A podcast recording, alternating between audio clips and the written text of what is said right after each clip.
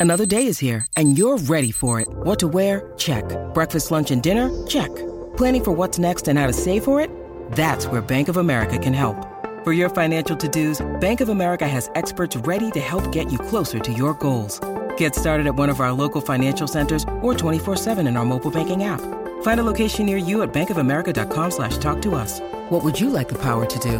Mobile banking requires downloading the app and is only available for select devices. Message and data rates may apply. Bank of America and a member FDIC. When you need mealtime inspiration, it's worth shopping Kroger, where you'll find over 30,000 mouthwatering choices that excite your inner foodie. And no matter what tasty choice you make, you'll enjoy our everyday low prices, plus extra ways to save, like digital coupons worth over $600 each week. You can also save up to $1 off per gallon at the pump with fuel points. More savings and more inspiring flavors make shopping Kroger worth it every time. Kroger, fresh for everyone. Fuel restrictions apply.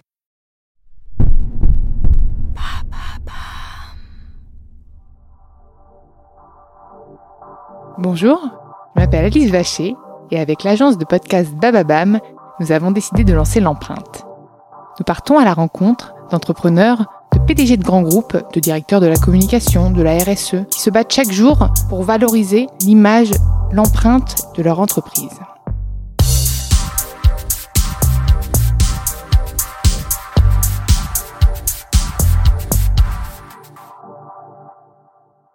Dans ce nouvel épisode de l'empreinte, j'ai le plaisir d'accueillir Santiago Lefebvre, le fondateur de ChangeNA, l'événement international qui rassemble les solutions pour la planète. Je me suis pas trompée? Non, c'est bon. Bonjour. bon, t'es d'accord? Ouais, tout à fait.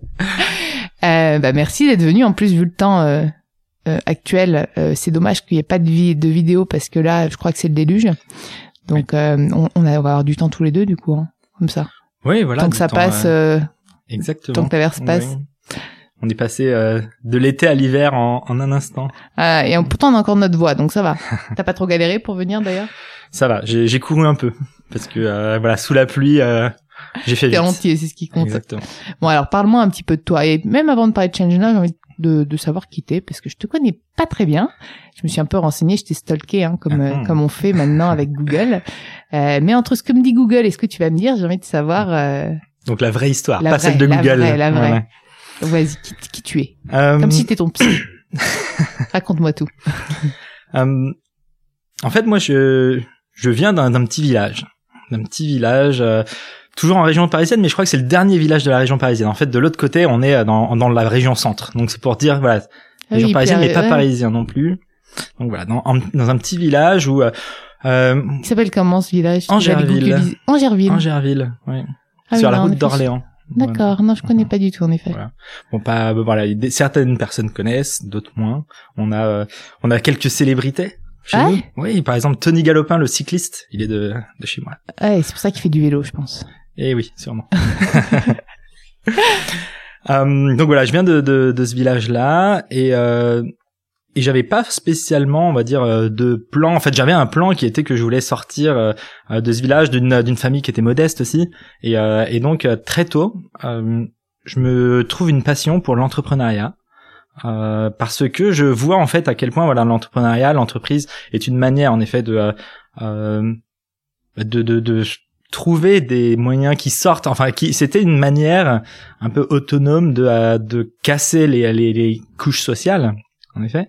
Et, et donc voilà je m'étais vraiment euh, euh, épris de euh, de toute la création d'entreprise de tout ce qui touchait très tôt euh, je devais avoir euh, 14 ans je lisais des bouquins sur la Ah bourse et tout etc j'étais à fond quoi. Et du coup, t'as fait quoi comme étude? École de commerce mais euh, par Ouais, voilà par mais vocation. entre- mais, di- mais directement entrepreneuriat, t'es spécialisé en entrepreneuriat en école, non? Pas tout à fait. En fait, au début, j'ai voulu apprendre avant tout la finance. Je me suis dit, la finance, euh, c'est une des clés de voûte euh, de, de l'entreprise, Euh, et donc je veux euh, faire mes armes là-dedans. Voilà. Autant on peut avoir du talent créatif euh, en finance, bon, euh, vaut mieux éviter le talent créatif parfois.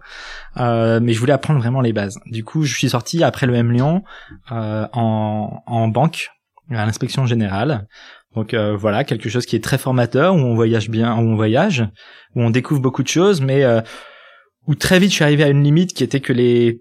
Alors l'inspection générale, c'est une voie royale, et lorsqu'on voit... et en fait, généralement, on y rentre et on voit exactement qu'est-ce qu'on peut avoir comme plan de carrière.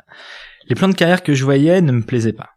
Et c'est là où je me suis dit, en fait, faut que j'arrête maintenant. Faut pas que euh, je continue euh, pour voir, etc. De toute façon, tu voulais entreprendre. Je voulais entreprendre dans le fond. Donc, Et, euh, euh, normalement, ça te lâche pas, ça. Exactement. Et puis euh, en plus j'étais, enfin je suis bien accompagné dans la vie. Voilà, ma compagne m'a toujours dit voilà. Euh, euh, c'est pas c'est pas c'est pas ton vrai toi qui, qui va à la voilà qui, qui va à l'inspection générale tous les jours etc et là où j'étais euh, j'avais une partie beaucoup plus créative et elle voulait absolument que que je l'explore ça Ah, et une, Donc, elle fa- me- une femme bien, pas vénale, et euh, c'est bien, c'est bien. Ouais, c'est vrai que euh, voilà, pendant un certain temps, euh, c'était euh, bah, c'était une vraie décision. On sortait du confort euh, pour aller euh, dans l'entrepreneuriat. La vie assez dure parce que euh, l'entrepreneuriat, lorsqu'on commence seul, surtout, et une première expérience entrepreneuriale, c'est plutôt dur. Et quand tu me parles d'entrepreneuriat, t'avais un, est-ce que c'était parce que t'avais vraiment un projet qui te, qui te passionnait ou en fait c'est juste entreprendre et peu importe ce que tu faisais, t'entreprenais, euh, t'étais ok avec ça? Euh, T'avais une passion pour quelque chose pour moi, je suis très créatif. Je peux, je peux trouver plein d'idées. voilà. euh, donc après, il fallait vraiment en choisir une. À ce moment-là, il y avait quelque chose qui euh, qui allait dans le sens de euh, du timing, c'est-à-dire que euh, euh, voilà, ça, c'était le moment où il fallait que que je change dans tous les cas. Euh, donc il fallait que je trouve une belle opportunité, quelque chose qui me plaisait. Et, euh, et moi, j'étais euh, joueur de poker à l'époque. J'ai adoré euh, jouer au poker parce que, euh, enfin. Pour Le plein de raisons, mais le bluff, mais pas que. euh, mais J'étais magicien avant, ça c'est plus important. Ah ouais J'étais vraiment magicien sur scène, donc le lien avec les cartes, etc. Euh, voilà, le poker par la suite. Euh, et et donc il y avait à ce moment-là, c'était 2010, c'était l'ouverture des marchés de jeux en ligne. Et je me suis dit, moi qui aime le poker, bon tous les autres vont aller dans le poker, donc euh, je vais pas, euh, je vais pas me lancer là-dedans. Par contre, il y a autre chose qui me plaît, c'est vraiment et qui m'a toujours suivi, c'est comment est-ce qu'on fait grandir les gens. Et donc, euh, on va peut-être aller plutôt de la culture et comment est-ce qu'on va réussir à allier euh, le côté euh, jeu d'argent avec le côté très culturel pour que les gens rentrent vraiment dans une dynamique de euh, voilà, euh, en même temps je me divertis, en même temps j'apprends et en même temps euh, j'ai le côté un peu euh, euh, financier que peut avoir le poker. Voilà. Donc on- j'ai lancé cette première plateforme de, de jeux en ligne culturel euh, qui a été euh, euh, une bonne expérience entrepreneuriale mais un mauvais business model. Un échec. Euh, non, pas un échec parce que t'as appris énormément. Mais, mais moi, il y a un truc qui m'interpelle complètement. Le green dans tout ça, puisque là, aujourd'hui, t'es à la tête de Change Now. Ouais. Co- Comment t'es arrivé là? Est-ce Euh, que, est-ce que t'as des convictions euh, depuis ton enfance là-dessus ou est-ce que t'as pris conscience avec le temps? Alors Est-ce qu'encore ta femme t'a fait prendre conscience, peut-être, euh, de, moi j'ai eu des convictions euh, très très très tôt en soi. Euh, Ouais. Après parfois on se perd. Ouais. Voilà, les chemins euh, sont pas linéaires. Voilà. Euh, mais très tôt, moi je me souviens euh, euh, une des histoires que euh, qui me revient parfois, c'est euh, il y a, en, les dimanches matins, il y avait Terre attention danger avec euh, Dorothée euh, et, et le, le docteur Klein. Je connais pas ça, j'ai Non. loupé ça. Mais C'était les le dimanche matin, je devais dormir, moi. ouais, je devais avoir 6 ans, ça devait être en 89, 90. Ah, J'étais pas née encore. C'est pour ça. Je comprends mieux. Donc, il fallait envoyer les dimanches matins à la fin de l'émission. Il disait est-ce que si vous voulez sauver les animaux en voie d'extinction, envoyez une lettre. Et donc, j'ai commencé à envoyer une lettre. Et puis, je me suis dit ah bah tiens, euh, comment est-ce que je peux en envoyer d'autres? J'ai écrit un, mi- un mini journal avec euh, des, des dessins et tout. Je suis allé voir mes voisins. J'ai vendu les, les, les journaux que j'avais créés à ma, à ma voisine. Et avec cet argent-là, j'ai acheté des cartes postales, des timbres, etc. Donc, j'étais vraiment euh, déjà dans, dans ce modèle business. entrepreneuriat social déjà à cet âge-là. Et ça a marché parce que euh, j'ai envoyé tellement de lettres qu'un jour je reçois une lettre de TF1 qui me dit merci beaucoup pour vos lettres, mais s'il vous plaît arrêtez de nous envoyer des lettres.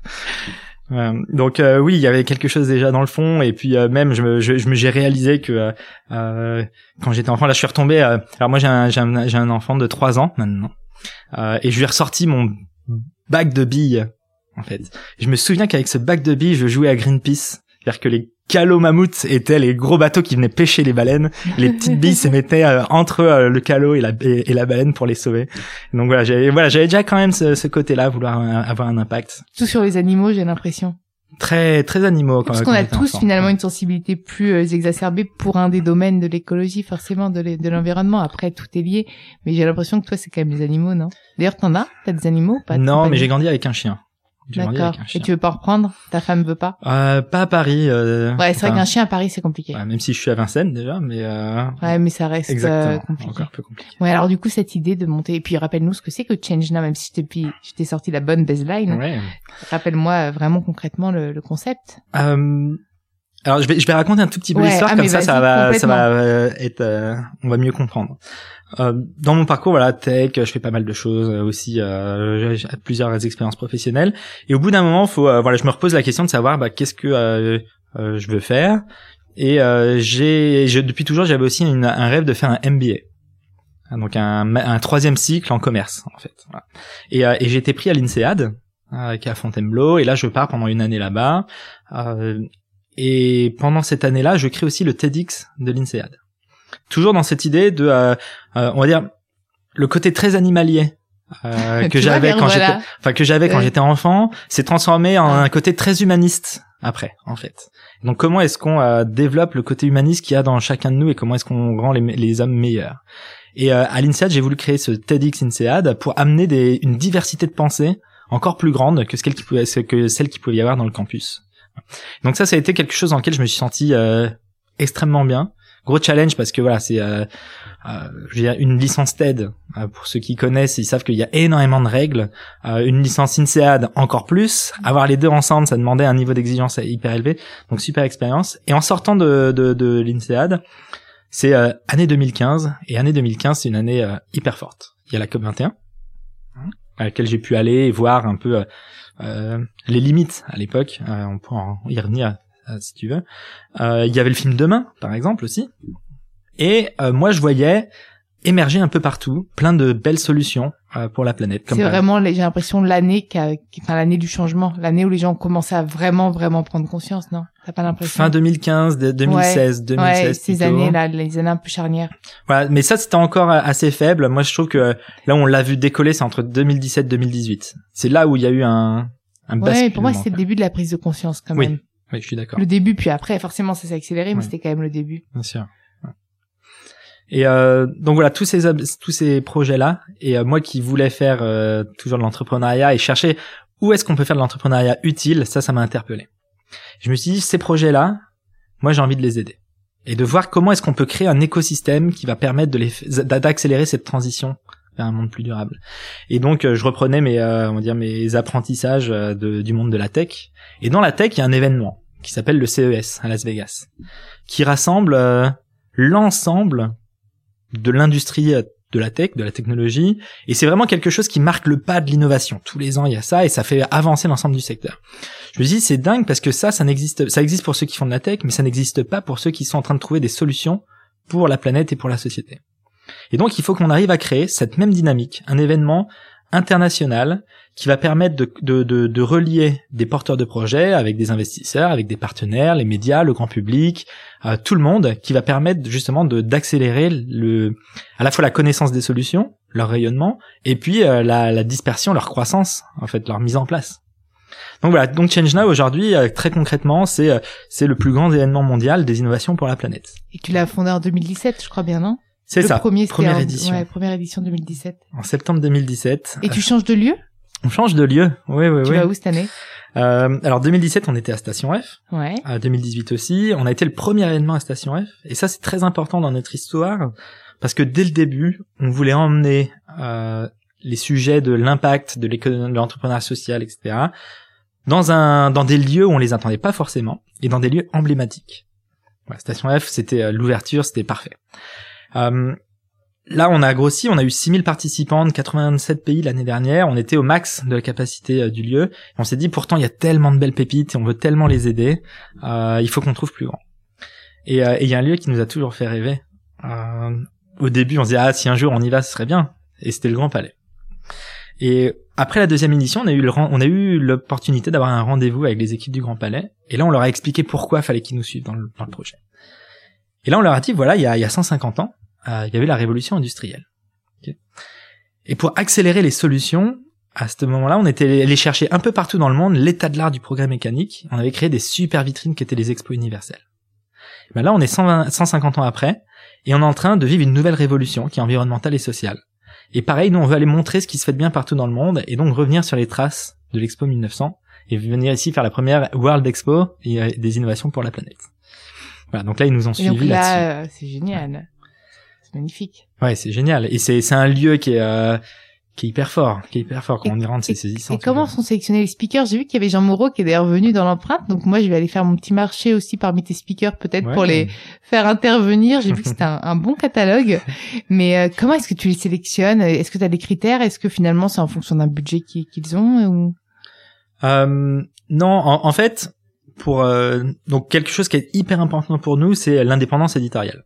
Ça c'est hyper clair. C'est-à-dire que euh, les personnes ne payent pas pour parler et on ne paye personne pour venir parler. D'accord. C'est vraiment le lien, le. Donc c'est un choix. C'est un choix éditorial. Exactement. D'accord. Donc après, parfois, on a des personnes qui nous disent, bah moi, j'aimerais bien parler, etc. Et là, oui. Donc on, on, cherche justement si ça rentre dans l'histoire, mais en gros, il y a, euh, pour donner un peu l'ampleur, surtout cette année, euh, on aura 250 intervenants euh, sur un peu plus de 4 scènes, 4 à 5 scènes en tout avec les petites et tout, mais 5 scènes durant 3 jours. Donc ça fait énormément de sessions. Et toutes nos sessions racontent des histoires en plus. Donc on, il y a un travail d'un an avec euh, voilà, il y a, y, a, y a un travail d'un an d'équipe éditoriale pour trouver qui sont les bons speakers pour parler de ça, puis ensuite euh, donner un, un, contre-exemple, etc. Et donc rentrer dans, dans la profondeur de chaque sujet. Et en termes de couverture de l'événement, il est retransmis euh, sur des chaînes, il est, il est suivi par... Comment est-ce que tu arrives à communiquer dessus? Alors nous on communique dessus, nous on, filme tout, tout est capté, tout est rediffusé un peu euh, comme les TED. Voilà, c'est inspiration euh, de l'école TED, ça, un peu. Euh, on aimerait bien hein, que ce soit diffusé. on passe un coucou aux chaînes TV par la même occasion, hein, si vous nous écoutez. Voilà, moi je vois, je vois beaucoup de choses et je me dis, il y aurait vraiment un, intérêt à ce qu'il y ait certains temps forts, des remises de prix, euh, un peu comme on a les euh, les Césars, euh, les Molières, etc. On peut avoir la soirée des changemakers avec les prix sur scène à la télé. Ça va être génial. Mais bien sûr. On va lancer un concept. voilà, À partir de maintenant, à partir de la diffusion de ce podcast, nous allons lancer. donc. Avec un trophée recyclable.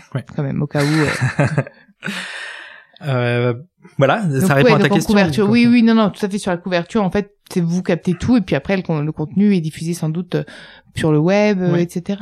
C'est ça. Même si cette année, donc on a, alors c'est la première année où on arrive à vraiment avoir une, une vraie traction médiatique. Euh, il y a eu un vrai changement entre les deux années. Je pense que voilà, le Grand Palais aide aussi. Le, fait que c'est un sujet qui maintenant a vraiment fait, a, a eu son, enfin, devient de plus en plus central dans les discussions euh, quand on voit les, les infos, euh, on en parle, un sujet sur deux ou sur trois euh, touche la transition environnementale ou sociale quasiment, ou la pollution ou. Et la prochaine édition est quand? Donc c'est du 30 janvier au 1er février 2020. D'accord, ah ouais, très très bientôt. Oui, en effet. et est-ce que tu as des, des, des projets à venir, d'autres projets? Alors oui, T'as toujours oui. plein d'envie d'entreprendre des choses où là tu es déjà satisfait. Non, là c'est, euh, je veux dire, on est, on est encore en train de construire tout ça. C'est-à-dire que euh, euh, le projet à terme, il est quand même euh, loin. Oui, assez, assez, comment on dit, comment dire, c'est, c'est pas forcément quelque chose de très opérationnel. Mais moi, j'ai quand même une vision derrière tout ce qu'on fait, qui est de dire, si on regarde les grandes mutations qu'il y a eu dans dans l'histoire, par exemple au moment de la Renaissance, il y avait Florence. Florence, c'était là où il y avait les meilleurs artistes, où il y avait le financement de l'art. Euh, c'était vraiment là où on, euh, enfin, ça inspirait, ça influait sur l'ensemble de la Renaissance. Et si on regarde dans la tech, pareil, il y a un lieu où on voulait aller, c'était euh, à San Francisco, à la Silicon Valley. On avait toutes ces histoires de personnes dans son, garage qui, qui changeaient le monde. Voilà. À nous, la vision à terme, c'est de dire, je pense qu'on peut faire de Paris la nouvelle Florence pour une renaissance écologique et, et sociale. C'est une belle ambition, ça. C'est une belle ambition. Euh, je pense qu'on est tout à fait légitime à le faire. Parce que euh, déjà, Accord de Paris s'appelle Accord de Paris. Parce que d'un point de vue international, on a cette légitimité. Euh, on va dire l'esprit des Lumières, l'esprit de la Révolution est encore très fort dans l'imaginaire des gens aussi à l'international. Euh, quelqu'un nous disait, euh, me disait d'ailleurs qu'il avait fait une visite aux États-Unis et là on lui a dit, nous, on, on est bon dans le business, mais si vous voulez changer la manière dont on pense dans le monde, c'est la France qui doit faire ça. Voilà, donc c'est juste, c'est un peu cocorico, mais, mais je veux dire, dans l'imaginaire international, la France a toujours été porteuse de ces, de ces valeurs-là. Donc on a la légitimité pour le faire, on a euh, l'événement pour porter ça maintenant, on a l'écosystème avec les entrepreneurs qui sont hyper forts. Euh, voilà, les choses se mettent en place. Euh, moi, je suis assez confiant qu'on qu'on pourra y arriver. Merci. Écoute, j'ai peut-être une dernière question à te poser. Tu vas où? C'est quoi ton prochain rendez-vous de la journée euh, euh, Là, avec la pluie, euh, je vais Je vais Cocooning. peut- ouais, un peu de cocooning, mais mon prochain rendez-vous, il est lundi maintenant, puisqu'on est. Euh... Alors je, je précise qu'on est entrepreneur. On a la chance. t'as- Toi, toi, t'es un bureau. T'es t'es basé où d'ailleurs euh, mon, il est, euh, il est près de Bastille, entre les deux. Là, on vient de changer dans un super lieu d'artiste. Ah Et, voilà. et, et pour répondre à ta question, à mon prochain rendez-vous avec euh, Solar Impulse, qui est un Hmm. partenaire euh, fort de l'événement. Ah bah super. Bah écoute, merci d'être venu jusque là avec ce temps en plus. Ah, Je t'en prie. Et puis bah on a on a hâte de voir l'événement du coup. Merci à vous d'avoir écouté l'empreinte. Vous pouvez retrouver tous les épisodes sur Spotify, Deezer, Bababa, mais sur toutes les applications de podcast. N'hésitez pas à partager, liker ou commenter le podcast et suggérez-moi des profils aussi intéressants que celui-là, voire même plus ou peut-être moins, j'en sais rien. On verra bien. À vous de juger de toute façon. Merci. Bonne journée.